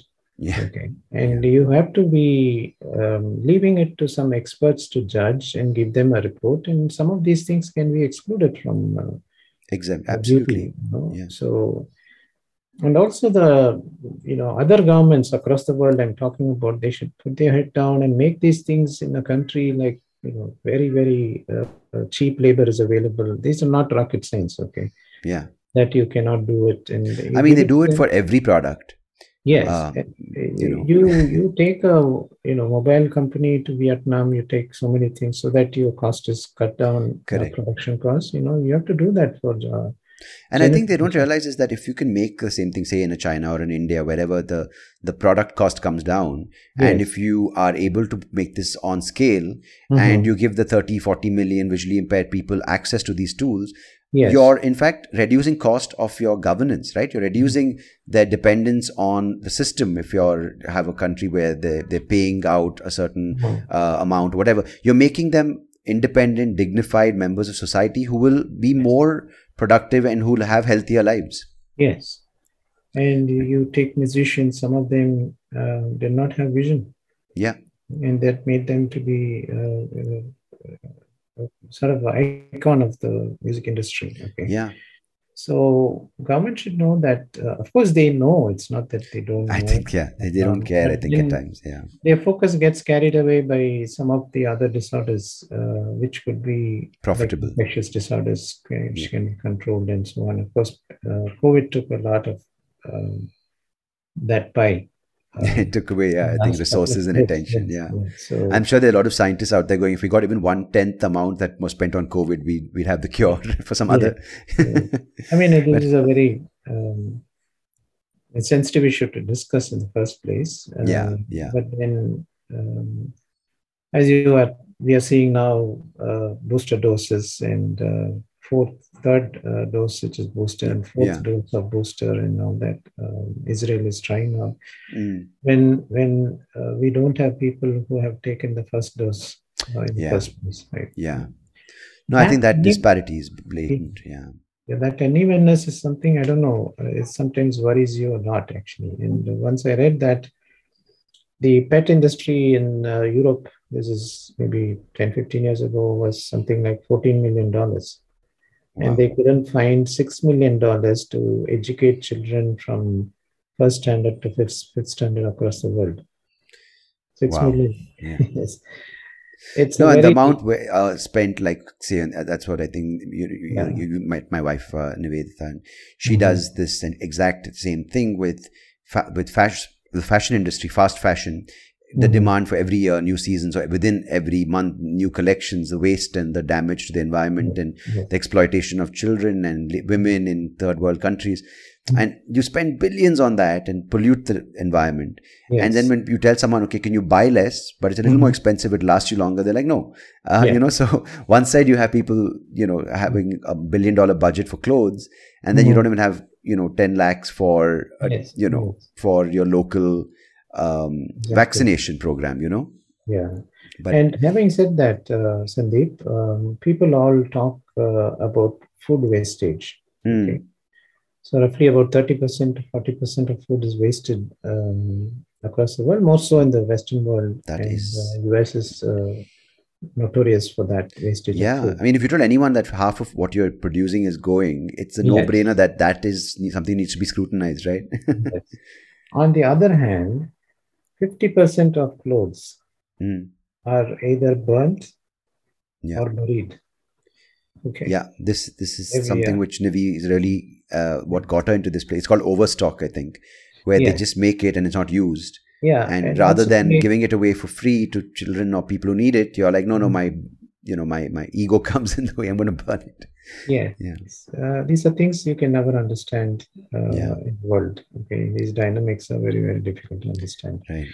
So I should mention about uh, some of the therapies that are going Yes, on. I was going to come to that, doctor, because this is something uh, which I think we can talk for hours on end because I, I, I, I want about the future of humanity. But um, for people who right now are listening, who Mm. might have a family member who might themselves have some things. Uh, of course, I'm going to give all the details of how they can contact your team and you. But Mhm. uh, as things stand, 2021 December, we're talking. What are Mhm. the therapies specifically to gene-related disorders out there, and what is their what is the status of their progress with human testing and uh, eff- efficacy with human conditions? Yes. So what I'm talking about uh, can be generalized for many genetic disorders, but I Okay. will sort of talk uh, in relation to high genetic disorders. Sure. So if you take uh, therapy per se, um, one form is the gene therapy. Mhm. Okay. So I used to give an example um, when I do talk to uh, people who come with various disorders to me, is that uh, if you are riding a by motorbike or scooter or a car, then um, the carburetor is defective. Um, then what you do is that you replace the carburetor. Yeah. Okay. In in real situation, what you do is you remove the defective carburetor and put the new one. Yeah. But in gene therapy, you don't do like that. Okay. You leave the old carburetor inside, where the gene has mutated in producing defective uh, gene product. And then you put a new carburetor, which means you're putting a new gene inside. Um, You can put that in any part of the body, uh, including the retina, and it will start to produce the uh, needed protein to do its function. So it overrides the defective carburetor, uh, or it. It Uh, doesn't override, Sandeep. It, it sort of uh, remains as an alternate one. oh, so they both exist there. It's They not like one is defunct. Okay. Okay. Yes, Okay. uh, both exist. Okay. Um, so another methodology is the stem cell therapy, Mhm. which again you can do for any organ in the body. And the most approved ones uh, are for the bone marrow related disorders. Right. Okay. And where even of course in eye disorders they are doing it, still it is in research and uh, big uh, advances have been made. So how you can say uh, stem cell therapy equivalent is that uh, you your carburetor is not functioning in your uh, Mhm. vehicle. So instead of putting a carburetor, which is sort of gene therapy, what you're doing is that uh, you're putting a new engine. You change the whole unit. Okay. Yes, you're not changing actually. You're leaving the old one, putting a new engine. So in both these cases, you leave the old. Uh, okay. Yeah, okay. both these cases, you leave the old one. So Okay. there is a new technology which is still uh, uh, under a lot of research, but then it has come into clinical practice research, not clinical practice, clinical research, where uh, they do something called as genome editing or CRISPR technology. So what they do is if your carburetor is wrong, they'll find out, they'll open up the carburetor, find out what is wrong in it. Okay, a particular unit inside the carburetor is wrong, then they will just change that only, which Hmm. means they will correct the DNA letter, which is the mutated one, and they'll put the right DNA letter uh, back. Okay. Okay? So that comes back to our A, G, C, and T, and they'll make sure that those arrangements are correct, basically. Yes, and that Okay. is a very, very ideal method. Hmm. uh, compared to gene therapy or uh, with uh, stem cell therapy because you're correcting the fault uh, and making it moderate. And our machinery, genetic machinery is so robust, uh, it, the moment the correction is made, it will take over. So, doctor, for someone like um, dealing with, say, my kind condition, Mm-hmm. Disease, and we've spoken about this, but I just want to use myself as an example. Yeah. Say we use um, for people listening, I have a mutation in this gene, and uh, uh, Hmm. there are two mutations. And if we use gene editing, so Mhm. now where those two mutations are, you would say they would uh, take that defect out and place the right alphabet of the gene matter, right, or the That's gene there. correct. So, uh, in theory, then all um, past sort of defects are wiped out, and it starts from scratch. It starts producing the right kind of uh, uh, proteins or whatever it does do. Yes. And and will that correct the disorder, or will it prevent Well, further? uh, it's not as simple as that, and Ah. it is not as simple as I told also. um, right. um, right. Because when you do this nicking, it's called as nicking and correcting. hmm um, there is a hypothetical possibility that it might go and nick the wrong places, and in theory, it can cause cancer also. Okay, so Even in to be- genome editing. Okay. genome editing. So you have to be very careful how you do that, and and the optimization has to be very perfect, and subsequent surveillance is very important, and so on. Okay, it's Okay. not as simple as I said. And so it is in stem cell with a technology called as iPSC cells. Okay. So since you are manipulating the genome, you can really sometimes cause uh, problems uh, rather than finding solutions. Okay. Mm, because there's so, so much unknown, the, is it? Okay. Yes, in the genome editing, what is very important is that there should should be a certain amount of tissue which is functioning. Right. So whether it is uh, bone marrow or is it liver or is it uh, um, uh, retina, okay, there should be a functional component, and then you go and correct it. All right, then it okay. produces the right protein and therefore it might stabilize the vision at whatever stage it is at this point in time. It okay, not so allow it to deteriorate. Okay, so it can't regenerate, it won't mm-hmm. deteriorate, but it will remain uh, as as is. As is. But so if it's completely, yeah, yeah. Okay. If, if if the functional tissue is not working, stem cell will be the best method to do. So that is to regenerate. Okay, okay. That's correct. Ah. Okay. Right. So apart from these, uh, you know, particularly for retina, uh, and of course they've done it successfully for uh, hearing uh, problems, mm, mm. is a retinal chip implant. Okay. Okay. So if the retina doesn't work, then you put a chip implant, and then that will try to stimulate the remaining nerves and providing mm. a certain amount of vision. Okay. Yes. Okay. Okay. Okay. So you so go beyond that layer, that, right? Yes, they've done that in uh, hearing problems with cochlear implant, which is very okay. successful. But retinal implant hasn't been as successful as cochlear implant. Right. Um, but uh, they are optimizing that. Again, all of these methodologies are expensive. Okay. Mm. And uh, affordability is a question mark. All right. Um, and uh, people yeah. like me in this field are worried about it because we talk about a solution to the subjects in the family. They're happy to know that it is there. And the moment they know they cannot afford it, uh, it really defeats the purpose. I mean, that's such a hard place to be, right? For you as yes. knowing that there's a cure, and for yeah. the family knowing there's hope. But yeah. then, I mean, because end of the day, money is some, not something that people just give away freely. Oh no, no, no, take take this because that's the. I mean, you know that there's a, the there is only one thing in the bit coming in the way between a cure and this person's life improving, but you can't yeah. surpass that barrier, right? Yes, and also um, so the uh, genetic counseling is not an easy job. Mm because uh, unlike medical practice where uh, a patient comes with cataract or with a broken bone mm. and when they leave the clinic uh, everything is set right yeah cataract yeah. is removed vision comes back and the bone is set right and they start to walk okay yeah so genetic counseling is not like that uh, people come with a problem and they leave with the same problem yeah and you have to make them uh, feel confident and happy uh, which is not an yeah. easy job. It takes a time to. And it uh, takes a toll, you know. And this, I'm speaking from the receiving end of mm-hmm. multiple doctors' visits, right? Where mm-hmm. living with this gene, uh, this this eye condition, which is as a result of a gene mutation, mm-hmm. is you have to go, of course, to know the, the physical hmm. health of your eye to yeah. see if there are other issues. Hmm. And uh, every year for 30 years, you come back from the, you leave the doctor's office going, there's no hope of yeah. a cure.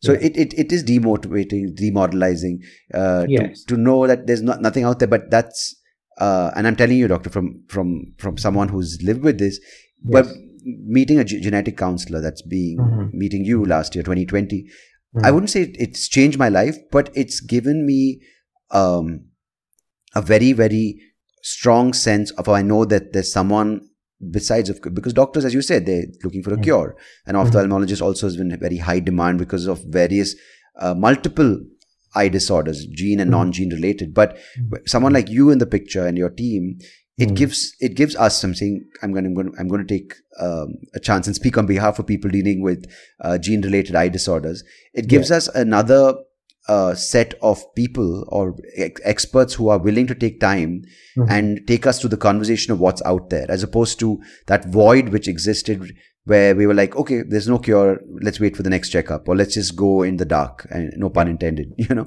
but mm-hmm. it's i think it's it's definitely a difficult job i suppose for you to tell people yeah, yeah. but it's a very it's a very important thing that people uh, and, and the work you're doing exists because it gives us hope yeah and also, you know, Sandeep, um, you know, you see a patient with cataract, you do surgery, they become all right. And uh, you know broken bone you're setting it right they are happy about it but when you can actually mm, be psych- be a big psychological support to somebody and uh, who's uh, suffering uh, that gives you a different sense of uh, happiness uh, as Mm. counselors to us okay Yeah. uh, not many people are ready to do this kind of uh, job Yeah. okay um, so therefore uh, uh, for me uh, when i teach my students uh, is that uh, we should have empathy and we should put ourselves in the shoes of uh, the genetic disorder subjects this is what i teach them Yeah. Okay.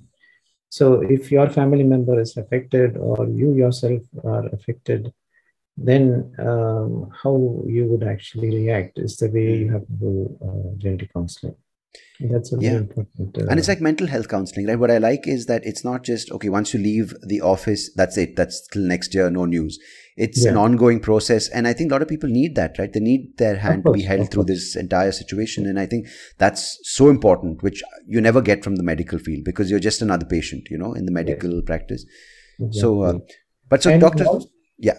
Sorry to interrupt. no uh, please do please do See, um, if you're affected, um, then that is one one type of uh, issue that we deal with. Yeah.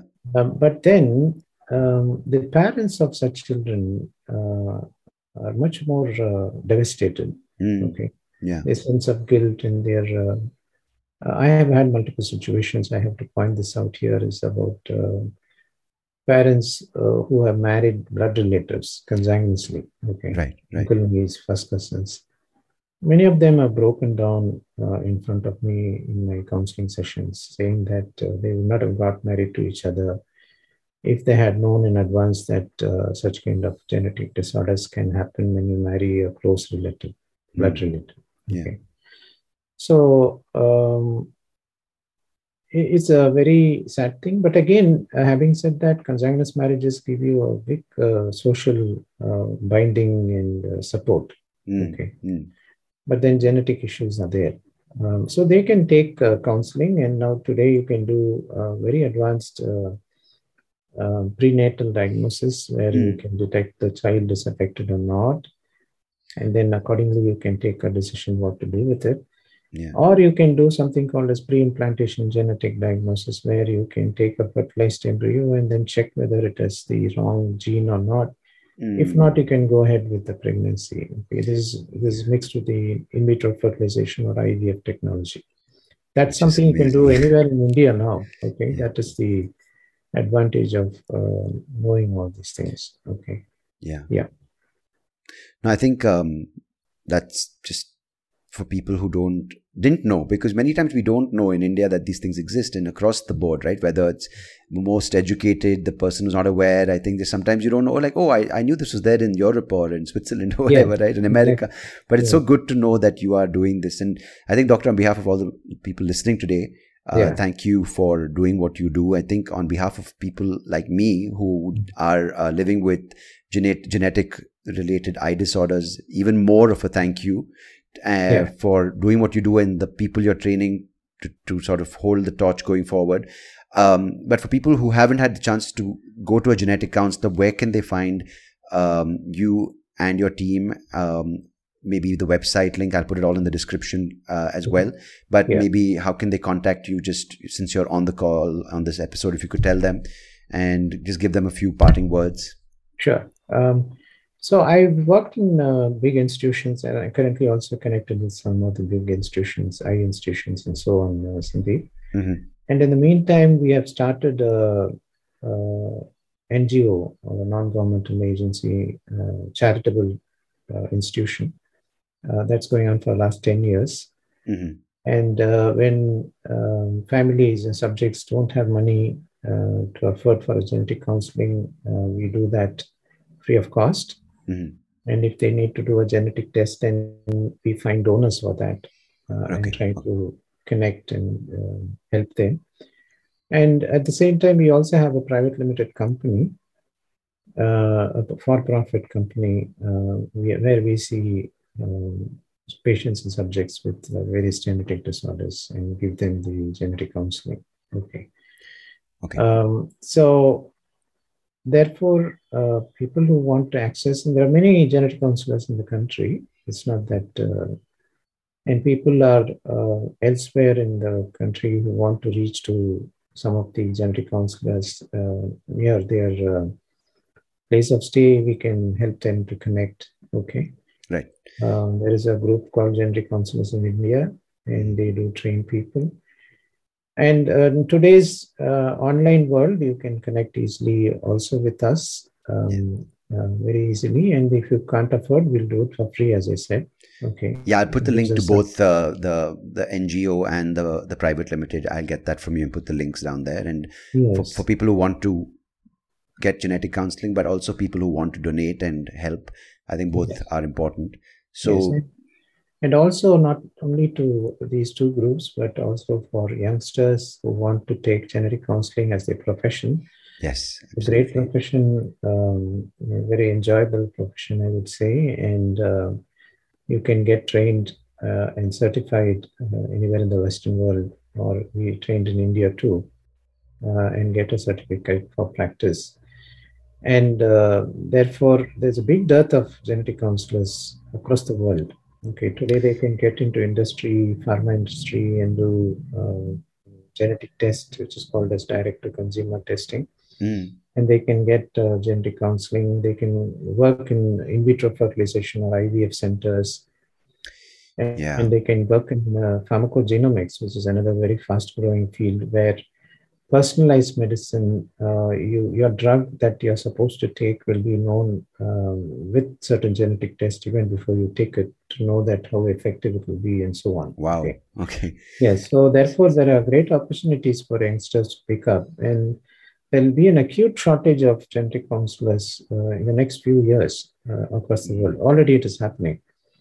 So And I think that's the the- thing, right? People go for the, as you said, the vertical rise and all these big, big Yes, things. I think there's the non-monetary attraction, which I think you've just highlighted, which is yes, yes. giving And people also, hope. And yeah, Genetic counselors will get a decent pay in Yeah. Western so uh, therefore uh, they can live comfortably and, and save comfortably as well, and do a good professional support for people with genetic disorders. Yeah. no, that's amazing, Doctor. I think um, I salute the work you do, and I really appreciate you um, coming on this podcast and sharing um, all the resources available, the work you do, and uh, your passion for the, the the the choice you've made. So, thank you on behalf of everyone listening, and personally, thank you for helping um, us through a lot of uh, the past few months where we needed uh, uh, a guiding, you know, light. You were really, really helpful. So appreciate that. Thank you, uh, Sandeep, and uh, good luck to you. And I'm glad you made this program uh, so that this information gets across the board. And there are so many people um, in our country and elsewhere who need support and Yes. proper guidance, uh, which is what we do in genetic counseling. And borders should not be barriers for this. Mm, And said, I thank you on behalf of uh, our team for Thank you, helping us to do this program. Thank you, Sandeep. And My pleasure, Doctor. SOP, SOPI um, um, program. Thank you very much. Thank you. Thank you, Doctor. Appreciate it.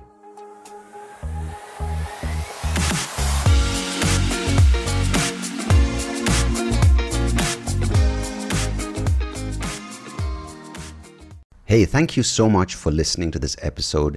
If you liked what you heard, please do check out the other episodes on YouTube or wherever you get your podcast. And I would much appreciate it if you could like the video, share it with people who you think might enjoy it, and of course, do subscribe to the channel because it will help me and the podcast grow and reach more people just like you. So thanks again. Appreciate it.